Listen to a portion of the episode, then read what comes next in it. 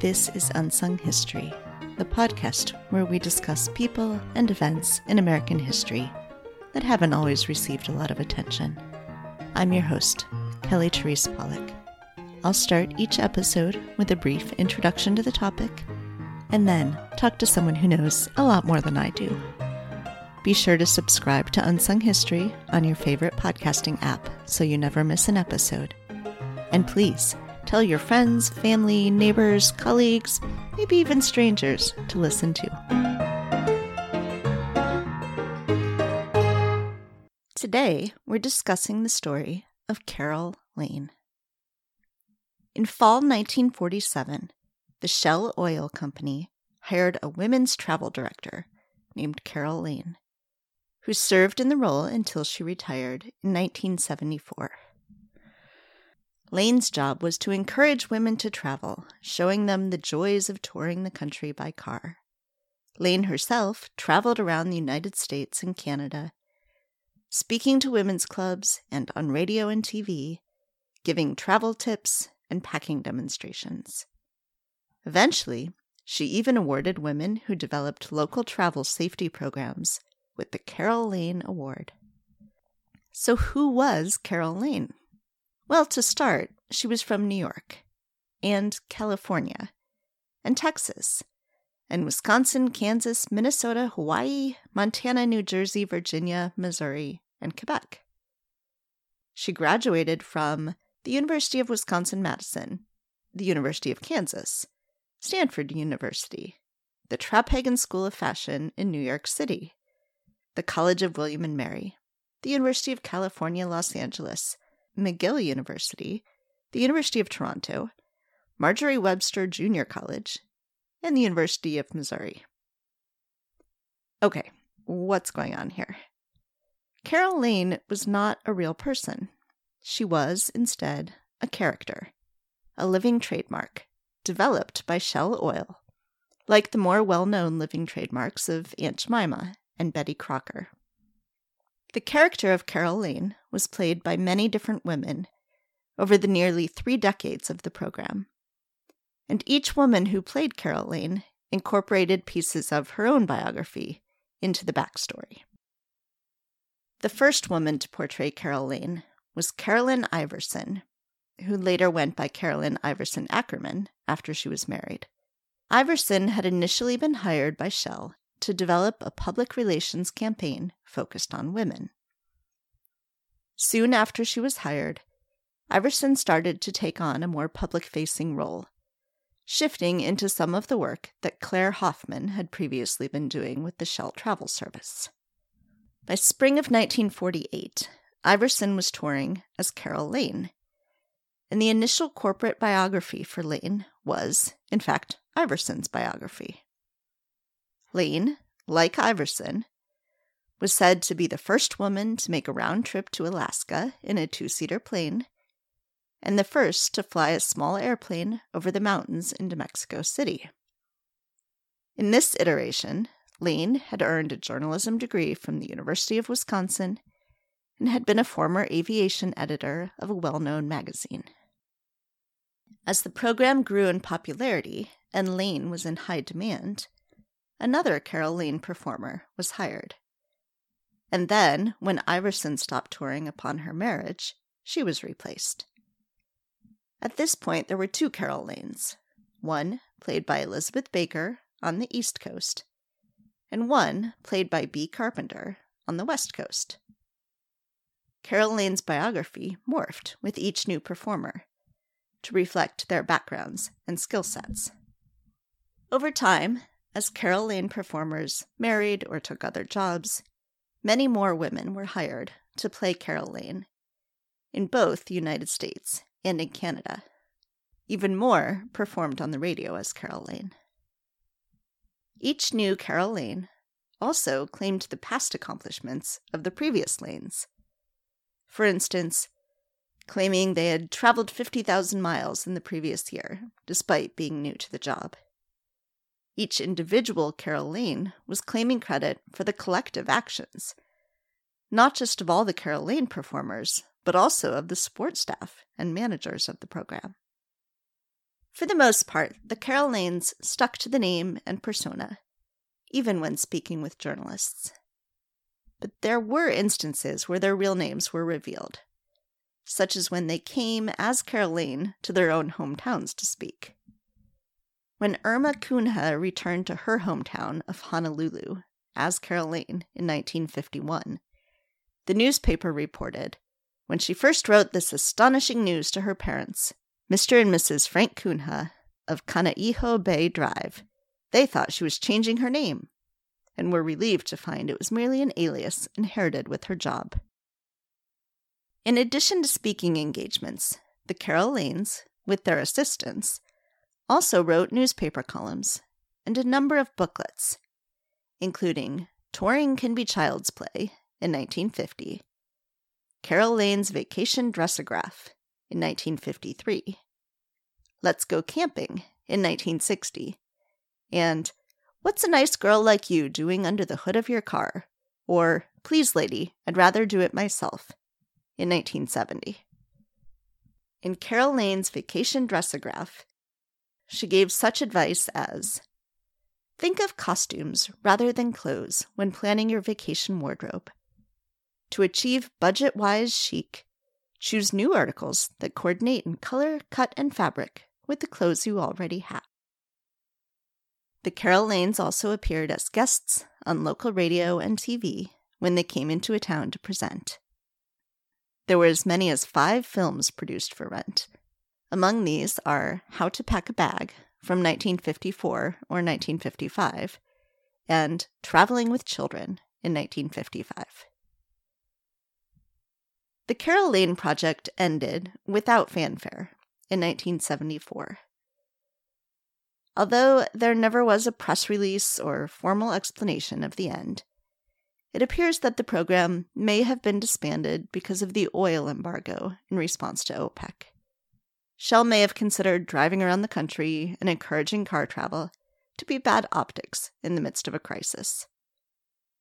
Whatever the reason, Shell did not resurrect Carol Lane and by 1996, the living trademark died.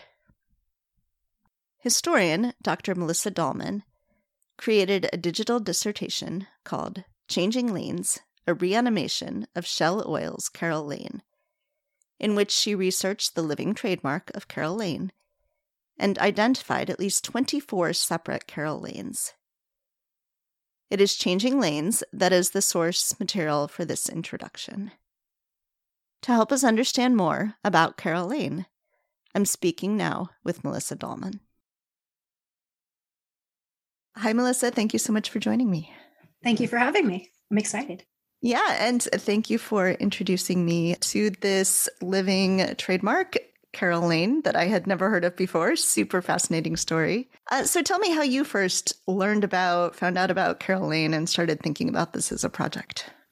It's it started a long time ago in in these ways, in these terms of uh, writing a dissertation. It was it actually predated that, and I was working at the Schlesinger Library, which is at the Radcliffe Institute at Harvard, and we had uh, the papers of Caroline Iverson Ackerman, who is the person who developed the character for Shell Oil. She had been hired by them as a, a PR representative uh, to help with the the um, Shell touring service. And so we had her papers, and I was familiar with her, and, and we had done an exhibit, and I had I had shown one of her films in a uh, film series we were doing. So I was familiar with Caroline Iverson Ackerman as Carol Lane. And then I remember that my friend Skip Elsheimer, who is the owner operator of AV Geeks in North Carolina, his film collector has over 25,000 films of sponsored films and, and such as uh, How to Pack a Suitcase. So I was familiar with that film. But what I became aware of is the Carol Lane that was in our collection at Schlesinger was sort of 1940s looking. She was brunette. Um, she went on film, she fidgeted with her hands. You know, she had a very sort of Wisconsin accent. She was just very, very different. And what Skip had in his collection in How to Pack a Bag, How to Pack a Suitcase, was a blonde 1950s Carol Lane who was sort of coiffed and, you know, coiffed in that kind of way in 1950s and said had different demeanor just she was just a different woman so i got very very concerned about this and i wrote to him and i said so i've discovered a different carol lane And that sort of led me down uh, a research path where I started looking and I was finding, I found a couple more, and then I found eight. And then eventually this turned into a dissertation project, and I found over 24 Carol Lanes through six, eight years of, of digging. and it takes digging, right? Because uh, I, as I think you mentioned at some point in the dissertation, uh, you know, the Shell Oil has a closed archive. It's not like you can go dig through their archive and see what's going on. So you've got these papers for Carolyn Ackerman Iverson. You know what? What are the other kinds of sources and materials? You have tons of different kinds of materials that that you were looking at, and how did you find them? Well, the first couple of Carol Lanes, besides Iverson, there was a sorry, just one. There was a headshot in her papers, and it just said West Coast Carol Lane but no name, nothing else attached. And so that was sort of the second that I found. Um, so that was in her papers. So when I first started researching, this was before um, newspapers.com went online. And I kind of was going back through through the timeline and I was like, geez, that's really where it took off. Because once they went online, I started I started researching there and just kind of seeing like how popular was this? How pervasive, how widespread was this campaign, this program? And so that suddenly, like some years ago, that was I suddenly uh, found 3,000, 3,500 articles of, of, mentioning her in different ways. And then digging through there and calling, and then and there and doing that research, I started finding all the different faces. And then I started digging through ancestry.com and other kinds of resources. And so as I started kind of triangulating information and putting finding faith finding when someone would admit their name in public to to a journalist, I would say, right on. Okay. And now we start I can start looking at who you are. And then you know, one Carolyn was being interviewed in San Francisco in the San Francisco Chronicle, and she mentioned um, dropping into town to, to to do her work, but also to see her friend Sherry Baker, and I thought, oh, that's interesting. So I started looking at Sherry Baker. I'm like, yes, I found another one. So I really was just, you know, really just digging and digging, going down these rabbit holes. And one of them turned out I had two Carol Lanes. And I looked at, I found a name that was, uh, that it corresponded to the time that I figured out these women had been. Anyway, I and then there was a, a, an author, actually a senior editor at New York Times, and I wrote to him because he had the same last name as one of them. I said, "Listen, are what are these two women are you related to one of these women? And he's like, I am the woman on the left. so then he was able to tell me more about her. So it really ended up just being rabbit hole after rabbit hole after rabbit hole for a good decade. and even with all of that, and with everything that is now digitized and Google image search and everything else, there are still a few that you haven't identified, right? That's right. The Canadian ones have actually been particularly difficult, even though I have been in communication with, they have sort of alumni, so to speak, associations, ex employees who would have been around. I think that's what they call them, actually, um, had been around during the same time. And I corresponded with sort of one of their, you know, heads of their organizations. And he said, I'll pass it around. Um, nobody recognized her the two, the few that I hadn't read. Um, some of them I found, some of the later ones I was able to. So the cat came out of, you know, was let out of the bag, and I was able to find out what her name was. So I was able to discover so where a couple of them went to college and you know where they had worked beforehand. But it was really just when they went, and the Canadians were particularly tight-lipped about letting the cat out of the bag. So I think that helped to explain that. But some of the other ones I have like their wedding announcement and I can find oh, and, and her obituary. So that's unfortunate. I, you know, these these bookends of marriage that and same with one of the radio ones. And I just I'm keep trying. So actually one of the reasons I wanted to talk to you was is that the next phase of this project is to do outreach, continue to do the outreach. The part of this this project that's missing is the um, audience response, you know, actually finding people who encountered her and remember her I'm hoping that the more people kind of hear about this, then some of them will come out of the wood, come out of the woodwork and say that was my mom or that was me. A couple of them are still alive. Yeah. So, and despite my best efforts to find them, it's been tough. Yeah. Yeah, so I'll definitely, when this goes up, put uh, you. You have a link on the digital dissertation that we will talk about. Uh, that's like a, a, request for for help, and so I'll put that yes, link yes. If, if, people want to want to help and, and can find those. So yeah, that'd be great. Yeah, So let's talk about this concept of a living trademark. And Shell wasn't the first to use it. Um, but what's kind of the the purpose of the living trademark? Is it usually multiple people playing the role? Like what what is is going on here? In some cases, a living trademark is actually just a company patenting a person's real name. In, in a really famous case, for instance, Philip Morris discovered a bellboy in New York City, and they really and one of the um, people, one of the advertising people, heard this bellboy of small a grown man but of small stature. And they heard his voice and they really thought that really effective um, means to they loved his voice. And when he put his voice on radio. They thought he was cute. They thought he would be really they thought he, they might attract children. He was a very interesting character and his name was actually johnny. And so they took him they took his whole character and they put they made his character um, little johnny philip morris and so in some cases, they would take a real character and they would make that epitomize, they would think they put that character out there as representative of you know what the company wanted uh, people to think about them as being his voice was catchy.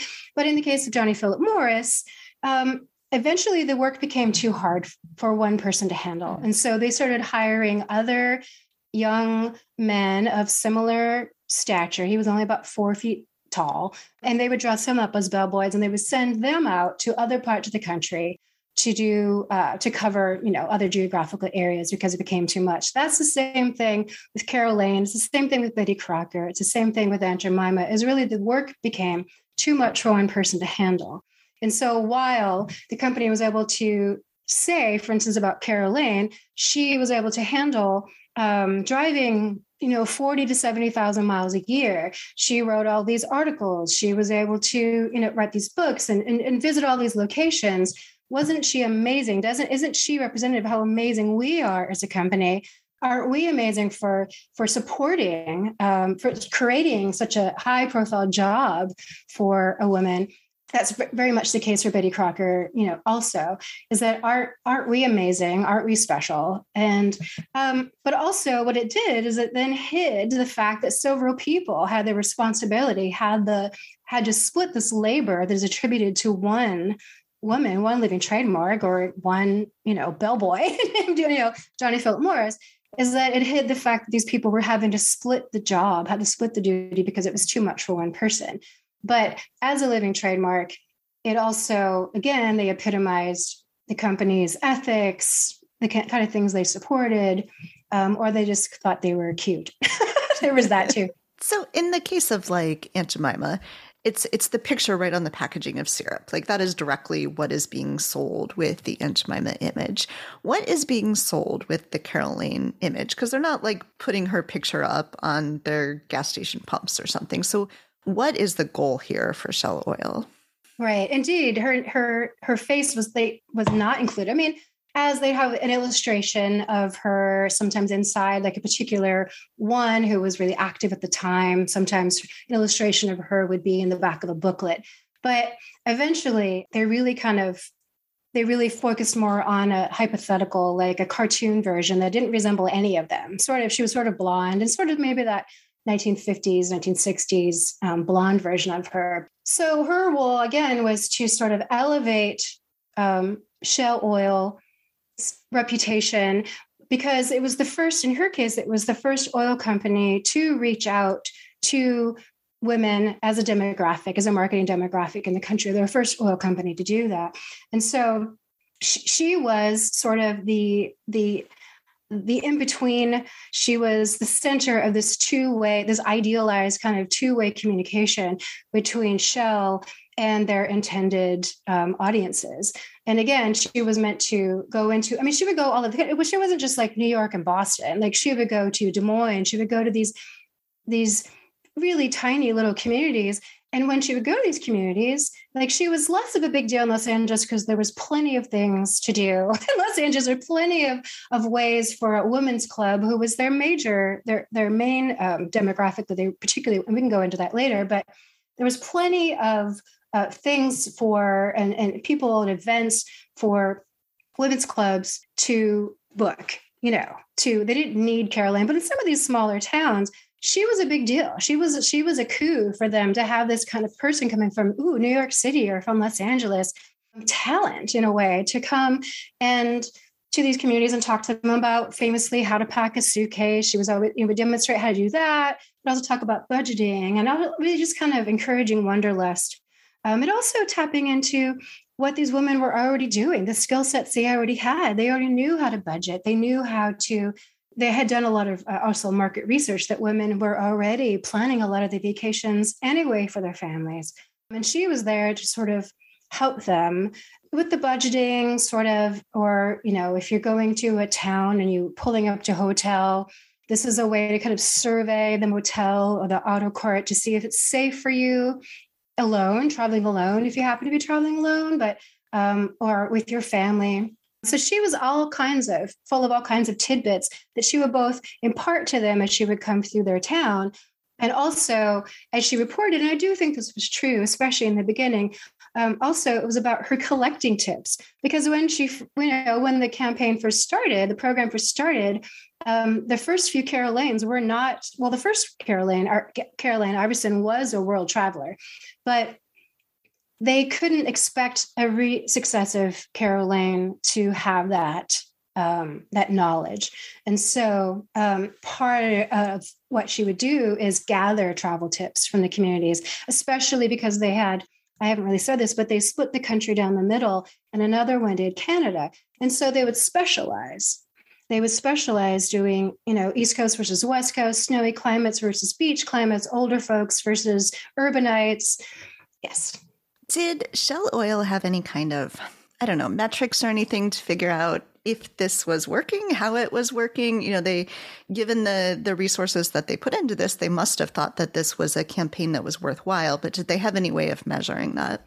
Boy, would I like to know. Um, that was one of the things. that was one of that's one of the heart you know heartbreaking aspects of of not really having access to their corporate archives. Not for trying, and they have been really lovely when I've corresponded with them with, with um, supplying uh, a few bits of information. Um, one was particularly good, which was a, a, speech that one of their PR managers had given. That was particularly useful.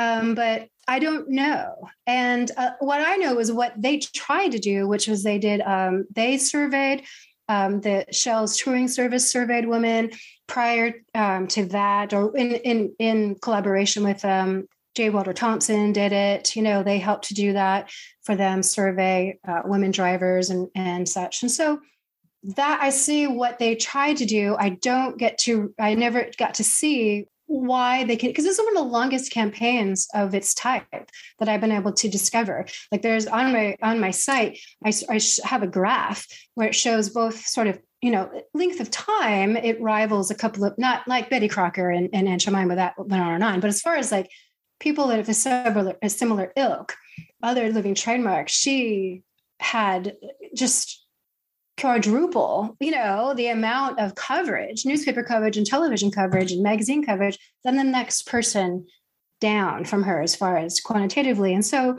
it must have worked because they kept doing it for until 1974. They kept at it. I mean, it starts to wane a little bit, you know, in the late 60s, early 70s she doesn't you know she doesn't go you don't see as many in-person events as you did during the kind of heyday which was the 1950s and, and, early 60s but she's still out there you know there's still a couple of them split in the country and talking to women. So uh, yeah i would love to know well all you find is in the early earliest days in caroline iverson ackerman's papers.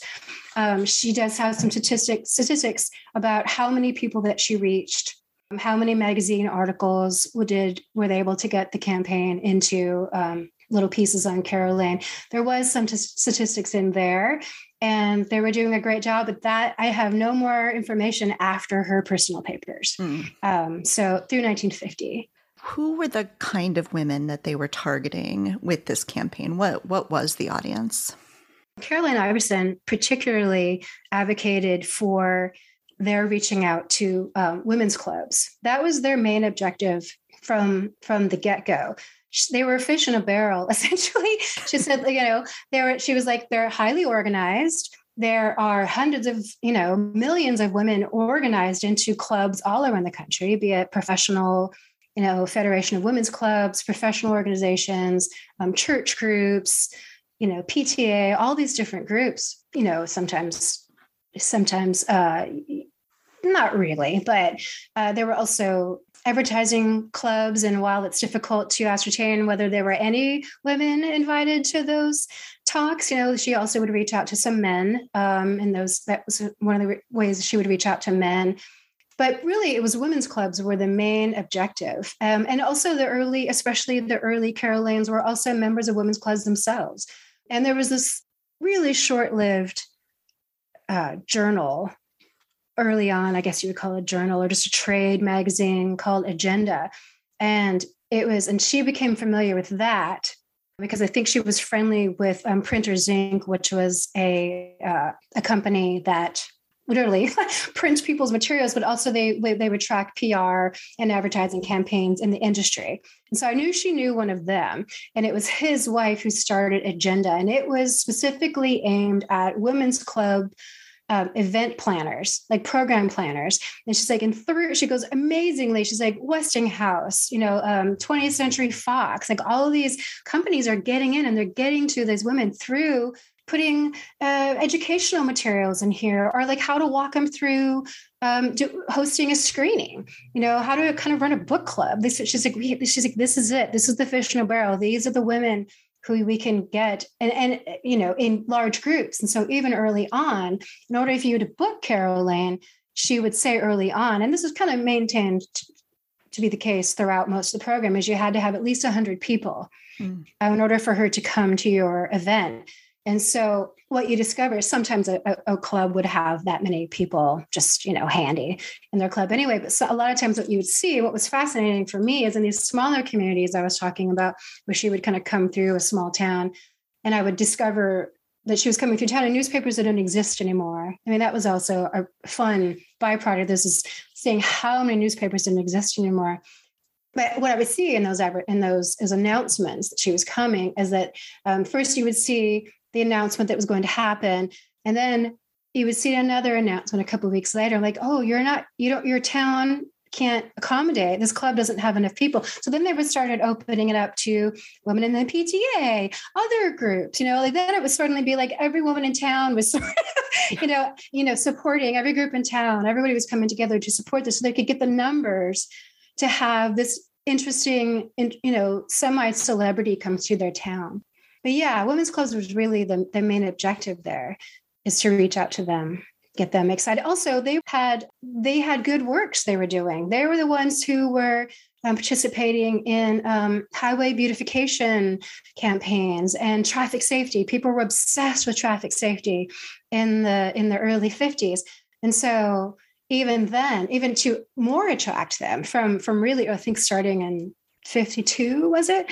Um, they started the um, carol lane award for traffic safety. And so that too was so she would they would announce this um, and it would be like in the society pages or the women's pages the newspapers where they assumed women that's where women's clubs would be advertising their events and their calendars.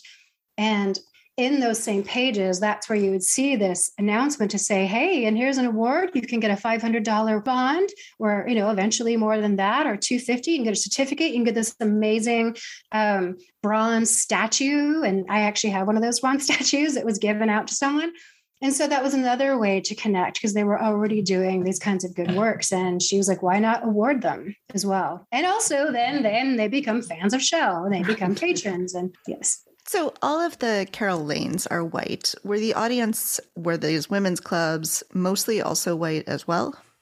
That was one of the things that I wanted to really investigate here was what sort of audiences, because there's the assumption that because you know it doesn't take very long to sort of get into a conversation about you know women or, you know households moving to the suburbs and women are doing more driving and you know, over the course of the 50s, the 70s, you know, the ratio of men to women drivers becomes like 60 40. And then they, you know, increasingly after that. So, you know, conversations can kind of get, you know, bogged down and that sort of that, not bogged down, you know, but like concentrated in that part of the conver- conversation. And so as I started researching that and sort of trying to punch holes into the supposition that, of course, they're all white, of course, they're all white suburban women who move to the country or the suburbs and have cars and are doing more driving, and all that's true. But what I was finding was that any the very very very few people who have written about carolyn usually in passing a paragraph here or a sentence there kind of just talk about her talk about her audiences in the sort of general terms or as readers you know of her booklets and so what i did is i the newspapers in newspapers.com they do have they do include new york age and and uh, black owned newspapers and so i would do a concentrated search in there and what I would find is um, very little, but she they would put the advertisements for the call for uh, uh, proposals for the Carol Award. You would see some of that in the kind of women's or travel uh, sections of the Black-owned newspapers. You would find some of her uh, kind of PSAs about winter driving that usually come in cartoon form, or some, you know, she had, did have this cartoon version of Carol Lane as well as I mentioned, but also a kind of car- cartoon PSA campaigns, and you would find them in there. But when I mapped out all of the locations where she went, and, and what I did, so, so, I mapped out sort of where, you know, at least a, a third of all of the newspaper articles that I found are mapped out.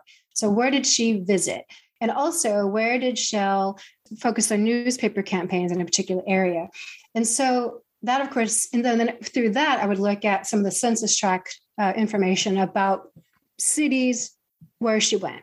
And then, like, you know, you can even get down to street level. But what I did to compare and try to tease out more that also is I I mapped the uh, the Green Book, the Negro uh, Travelers, you know, Green Book.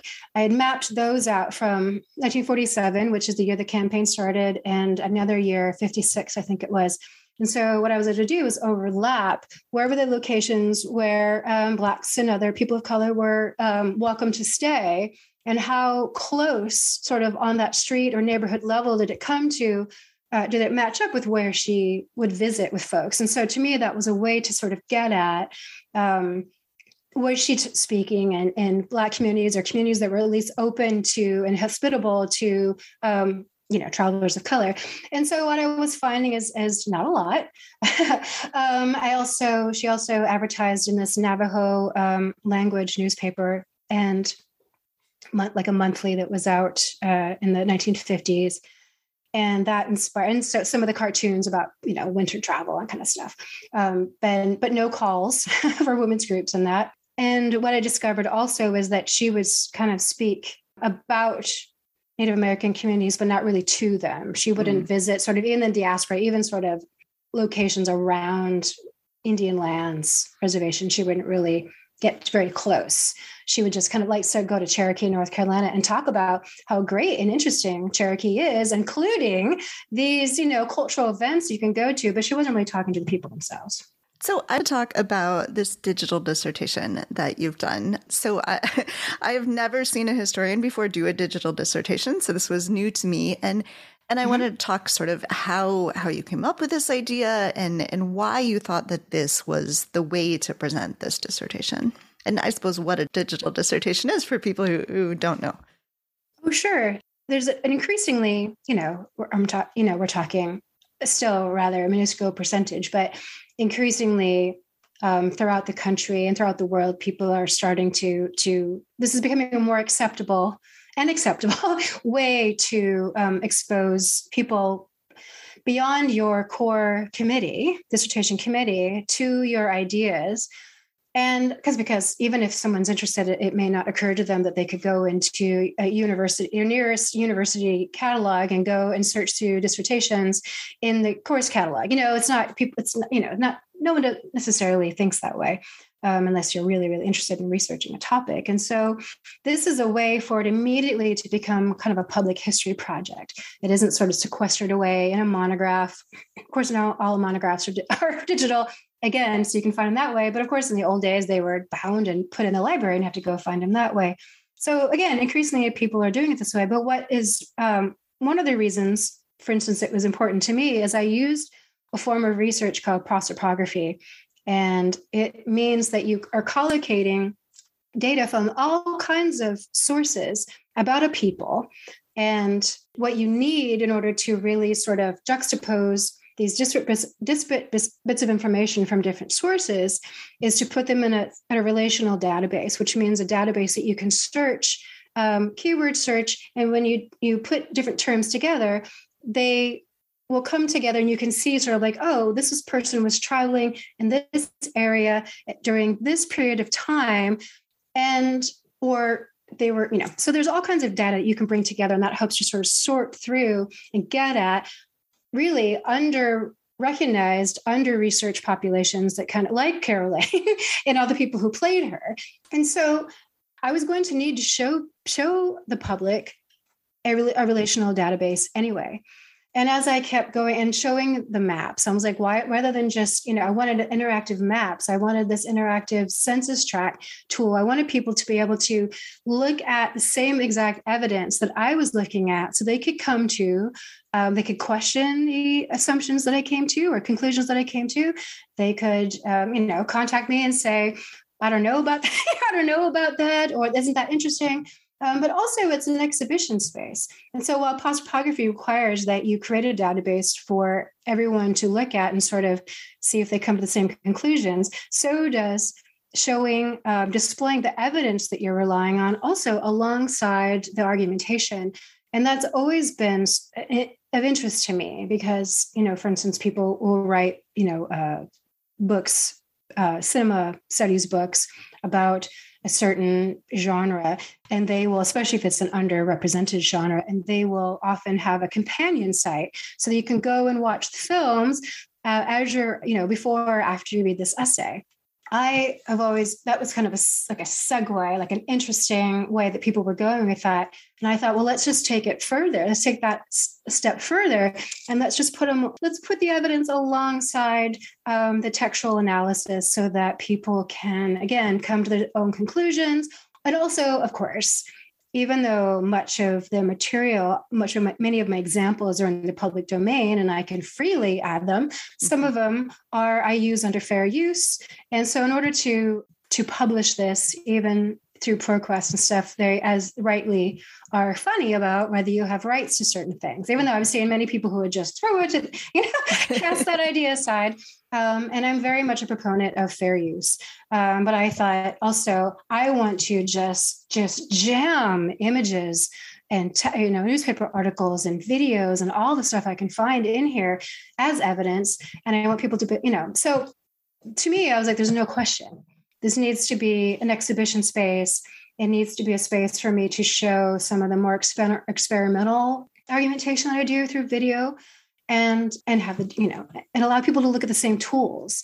And so using esri the platform that i did which is known well historically it's for mapping. It's a it's a platform for mapping and doing other kinds of um, um, topographical analysis that kind of stuff. And so i also thought that would be a really fun idea to because carol lane disseminated travel guides tabulated travel guides. I was like, wouldn't that be fun to use Esri's tabulated um, platform, story, story um, map, story journaling kind of platform, which replicates at least sort of a little bit stylistically the idea of a tabulated guide. And so once that, that occurred to me, I was like, yes, I think there's no question. And so there are challenges that I didn't face a lot of uh, of pushback in my committee. Everyone was sort of on board. It's certainly being done now more often. So I was able to supply best practices um, that Duke University and and uh, other universities have formulated.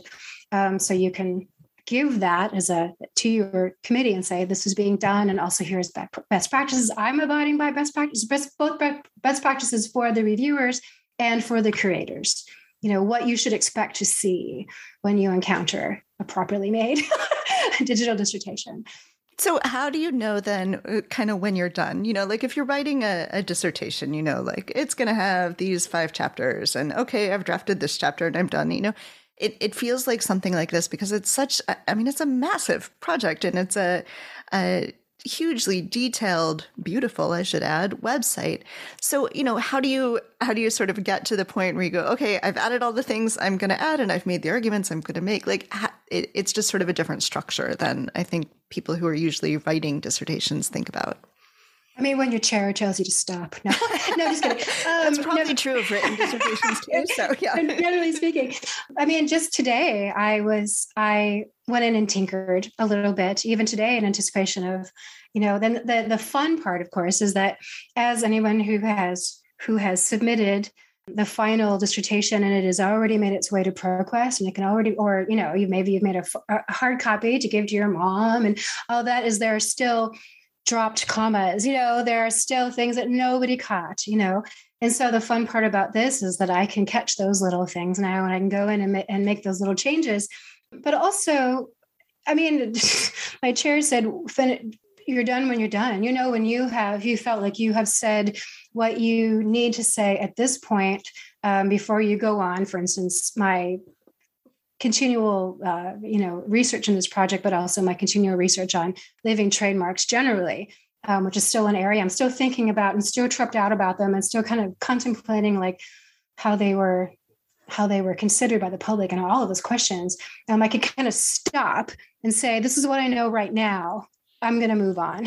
I'm going to tell you this. I'm going to tell you everything I know about it right until this point. And even sort of, uh, um, this was interesting that um, I don't know, a couple months maybe after I was finished with, and this has been submitted and accepted, and I was waiting was my graduation date to arrive. And um, a person got a hold of me and he said, You know, I'm in one of those films I came across, he goes, I randomly researched the title of this film. I found it on your website. He's like, I'm the little boy in that film.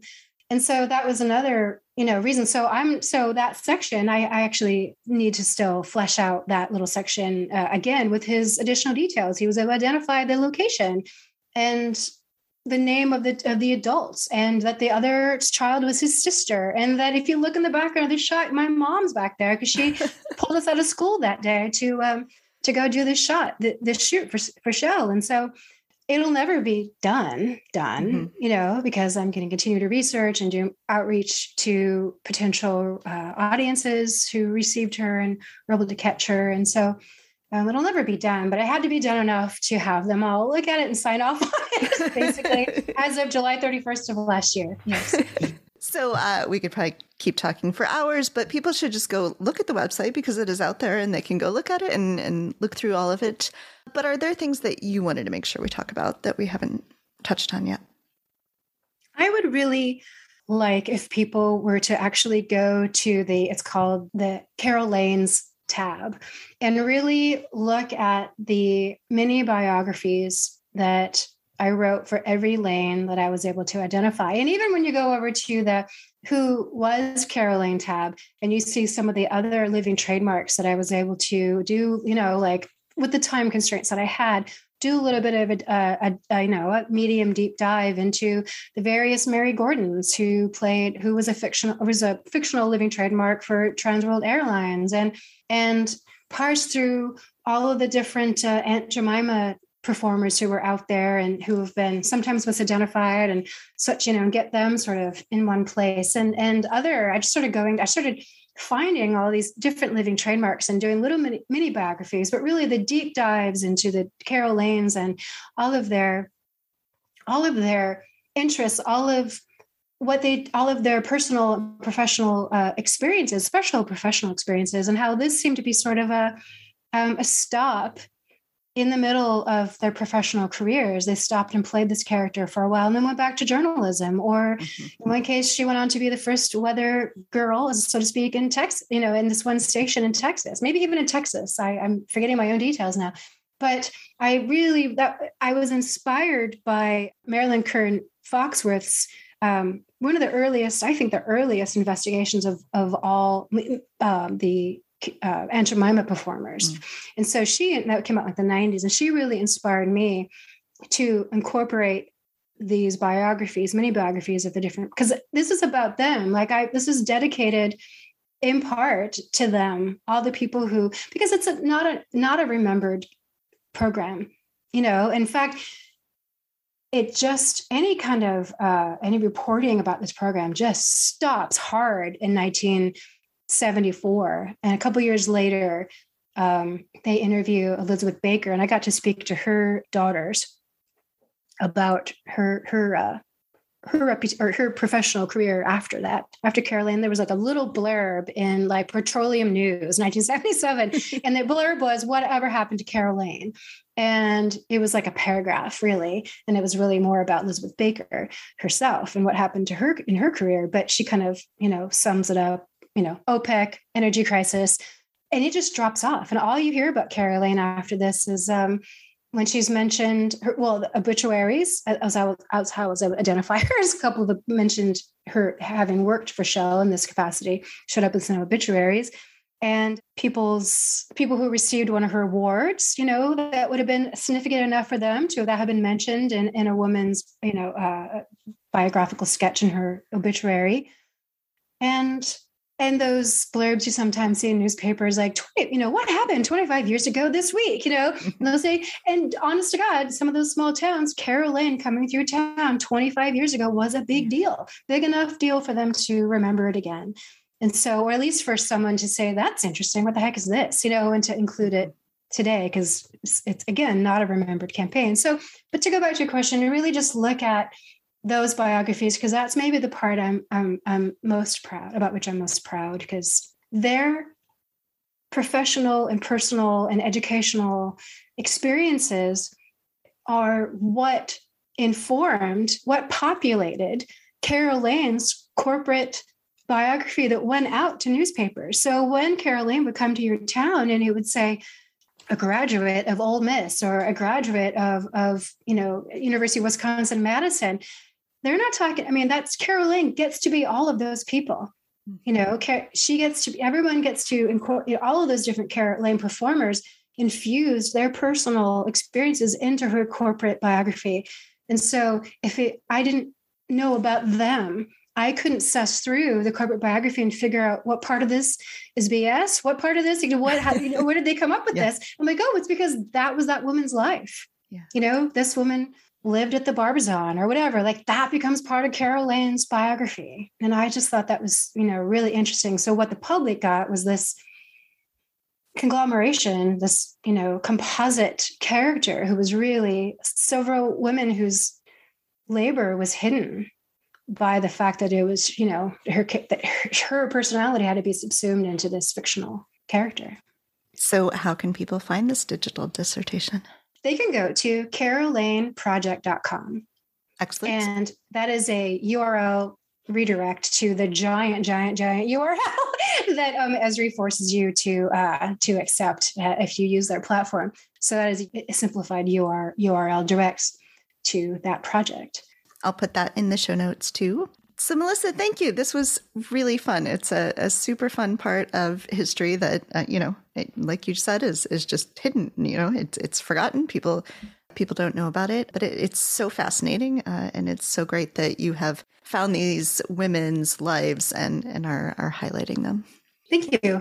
It's been many years of my life, and I feel like I know them better than some of my distant relatives at this point. Excellent. Well, thank you. Thank you for having me. Thanks for listening to Unsung History. You can find the sources used for this episode at unsunghistorypodcast.com. To the best of our knowledge, all audio and images used by Unsung History are in the public domain or are used with permission.